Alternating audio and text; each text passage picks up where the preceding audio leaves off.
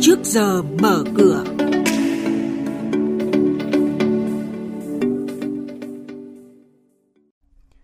Lãi suất ngân hàng giảm 2,5% hỗ trợ doanh nghiệp phục hồi.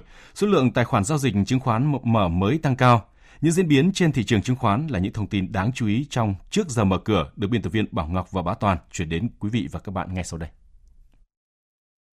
Ngân hàng Nhà nước cho biết đến thời điểm này đã cơ cấu lại thời hạn trả nợ cho trên 215.000 khách hàng với dư nợ khoảng 130.000 tỷ đồng, miễn giảm hạ lãi suất cho 260.000 khách hàng với dư nợ hơn 1 triệu tỷ đồng cho vay mới lãi suất ưu đãi từ ngày 23 tháng 1 đến nay đạt khoảng 630.000 tỷ đồng cho khoảng 182.000 khách hàng, lãi suất thấp hơn phổ biến từ 0,5 đến 2,5% so với trước dịch, miễn giảm phí thanh toán khoảng hơn 1.000 tỷ đồng.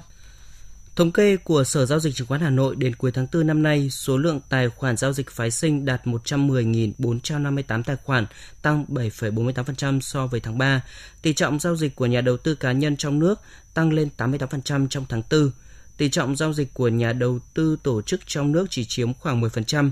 Tỷ trọng giao dịch tự doanh của các công ty chứng khoán chỉ chiếm 0,87%, phần còn lại là của các tổ chức khác.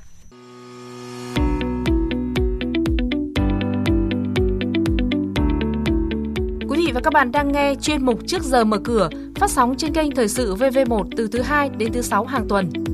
Thông tin kinh tế vĩ mô, diễn biến thị trường chứng khoán, hoạt động doanh nghiệp chứng khoán. Trao đổi nhận định của các chuyên gia với góc nhìn chuyên sâu, cơ hội đầu tư trên thị trường chứng khoán được cập nhật nhanh trong Trước giờ mở cửa. Chúng tôi xin cung cấp một số thông tin của các doanh nghiệp chứng khoán.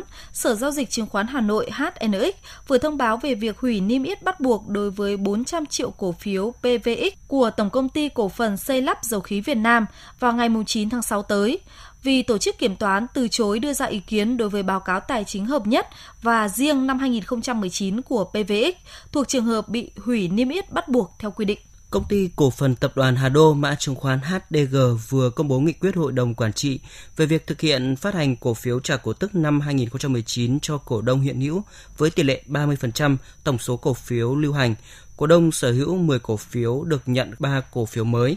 Số lượng cổ phiếu phát hành chi trả cổ tức gần 35,6 triệu cổ phiếu, giá trị phát hành theo mệnh giá là gần 356 tỷ đồng. Tổng công ty thép Việt Nam vừa thông báo đạt doanh thu thuần hơn 7,3 tỷ đồng và lãi dòng hơn 15 tỷ đồng trong quý 1 năm nay, lần lượt giảm 20% và 73% so với cùng kỳ năm 2019.